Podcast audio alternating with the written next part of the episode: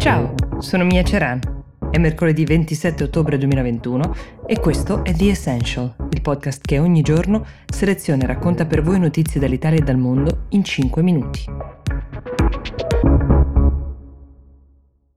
Non capita spesso di sentire qualcuno chiedere scusa per la scelta di sposarsi, come è successo alla principessa Mako, è la nipote trentenne dell'imperatore del Giappone. Questo matrimonio era stato annunciato già nel 2017, è un matrimonio che l'avrebbe unita a un suo compagno di università, il suo fidanzato storico, Kei Komuro, un ragazzo brillante, un ragazzo del popolo che le aveva rubato il cuore, come ha raccontato lei, con il suo sorriso. Nonostante la tradizione voglia in Giappone che la principessa rinunci a qualsiasi titolo e bene eh, che le spetta in dote qualora decida di sposare un uomo qualunque, i due si erano di fatto guadagnati le simpatie dell'opinione pubblica giapponese per questa loro scelta controcorrente. In fondo già il fatto che la principessa fosse andata all'università e che avesse studiato anche un anno all'estero ad Edimburgo era una rottura rispetto alla tradizione, forse un passo di modernità necessario, ma poco dopo l'annuncio di questo matrimonio patrimonio il matrimonio stesso è stato rimandato diverse volte, per diversi anni. La copertura mediatica nel frattempo dei tabloid, dei giornali scandalistici, che prima li seguiva con uno sguardo per lo più benevolente, nonostante appunto l'aspettativa sui membri della famiglia reale sia sempre quella di essere un po' i guardiani della tradizione in Giappone, qualcosa però, vi dicevo, nello sguardo era cambiato. In particolare venne fuori questa storia di un debito che la madre vedova di Kay, il futuro sposo, aveva con un vecchio fidanzato. A noi può sembrare poca cosa, ma ha creato grandissimo scompiglio in Giappone. Dettagli sulle sue umili origini venivano scodellati in prima pagina costantemente e accendevano di fatto l'interesse del popolo, tanto che ad un certo punto il ragazzo scelse di andare a vivere a New York e mettersi a studiare legge. Non era dato sapere in quali rapporti fossero i due, ora pare di sapere che eh, si siano sempre tenuti in contatto tramite internet, fino al ritorno del ragazzo in Giappone, un ritorno che è avvenuto lo scorso settembre, non senza polemiche ovviamente. Il ragazzo è stato attaccato di nuovo per diverse cose, tra queste, per darvi una misura anche del tipo di accuse, era stato attaccato anche perché era tornato con i capelli raccolti in un codino, cosa che molti hanno voluto indicare seriamente come prova del suo non essere adeguato a sposare una principessa. E invece lo scorso ottobre i due si sono sposati e come? Lui si è tagliato il codino prima, tra l'altro.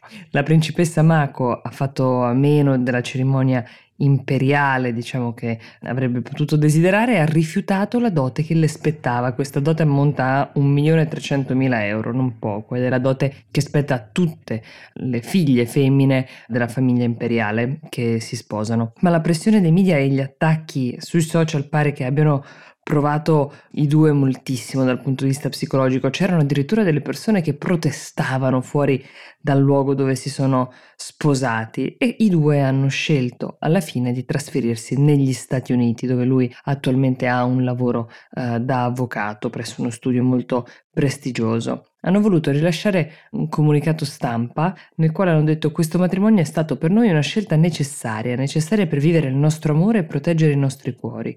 Ecco, qualcuno li ha chiamati gli Harry e Meghan del sollevante. Di certo le regole che loro hanno sfidato sono ben più pressanti e la cultura dalla quale provengono infinitamente più tradizionalista.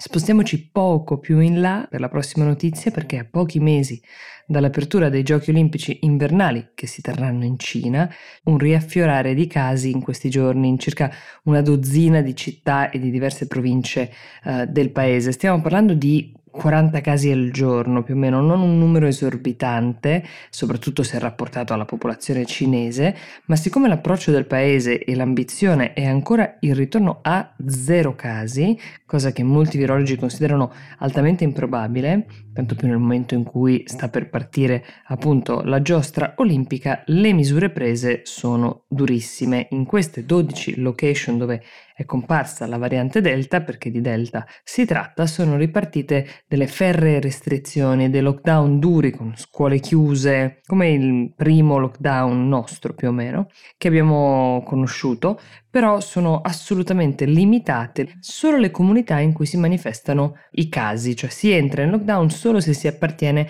alla comunità nella quale il virus uh, è venuto fuori. A Beijing, nella capitale, le imposizioni sono molto più restrittive, soprattutto per chi cerca di entrare, questo per tutelare lo svolgimento dei giochi così attesi. Quindi se si viene ad esempio da un'altra città della Cina in cui c'è stato anche un solo caso in un distretto della città l'accesso verrà negato. Se invece si proviene da destinazioni sicure si può entrare previo tampone negativo. Se questa strategia sarà vincente, allora eh, si potrà avere un pubblico, spettatori locali, non da tutto il mondo, ma è un tema molto importante. Si parla anche della possibilità di un lockdown a Beijing, mh, mm, anche senza casi, a un mese dall'inizio delle Olimpiadi, chiudere tutto quanto come per sigillare in una bolla la capitale. Non si tratterebbe in quel caso appunto di un lockdown duro, ma di una sorta di isolamento. Se non sei di Beijing non puoi entrare. Questa però è ancora soltanto un'ipotesi, staremo a vedere come si sviluppa. Io vi auguro una buona giornata e vi do appuntamento domani con The Essential.